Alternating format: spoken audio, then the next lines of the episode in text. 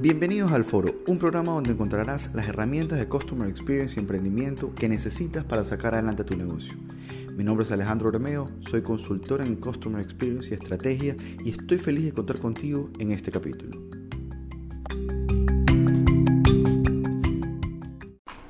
Este es el cuarto episodio de mi programa y estoy realmente feliz. Es el primer episodio que voy a grabar dentro de mi estudio de grabación. Eh, la verdad en este estudio he tenido muchísimas entrevistas a muchos profesionales. Lo he adecuado de una manera eh, con mucho cariño para que realmente sea un lugar que me encante venir y por fin estoy aquí. El día de hoy les voy a compartir la importancia de segmentar correctamente en sus negocios a sus clientes.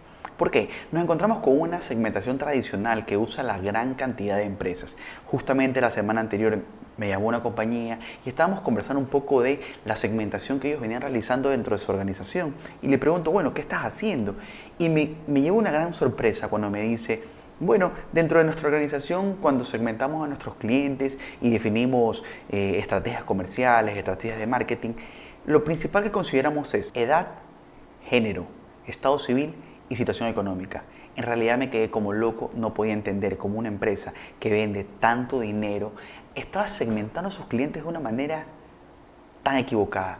No quiero decir que no son súper útiles cada uno de esos datos. Sin embargo, lo correcto es hacer una segmentación psicográfica, considerar aspectos como qué le gusta al cliente, qué prefiere, cómo lo prefiere, a qué le tiene miedo, qué lo motiva, por qué hace las cosas.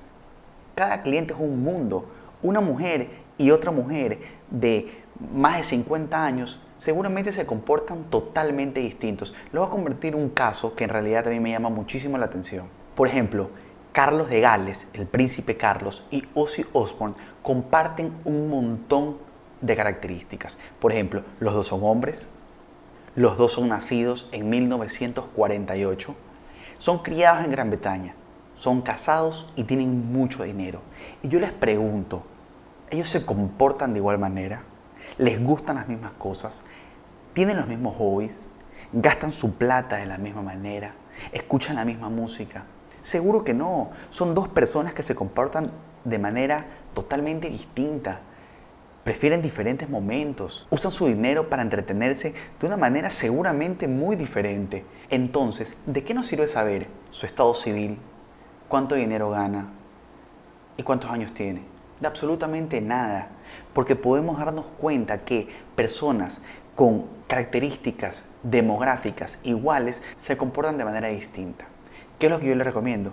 Obviamente, considerar todos esos aspectos demográficos, pero incluir aspectos psicográficos que te permitan ampliar tu cantidad de información para poder desarrollar estrategias comerciales correctas, productos adecuados para cada segmento y quizás comunicaciones mediante imágenes que vayan a impactar a esas personas. Otro caso que me llama mucho la atención es el caso de dos jugadores de fútbol de muy alto nivel, Pele y Maradona. Fueron los dos jugadores de fútbol más famosos del siglo anterior. Si nosotros hacemos una segmentación demográfica, ambos fueron excelentes futbolistas, Ambos tienen una posición económica de muy alto nivel, ambos son hombres.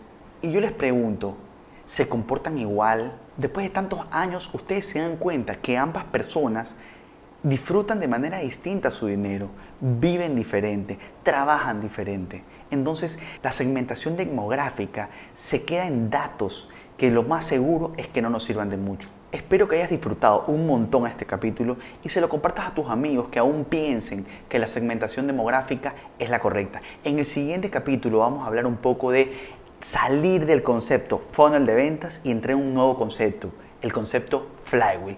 Lo espero en un siguiente capítulo y recuerden, el cliente es el jefe de nuestro negocio.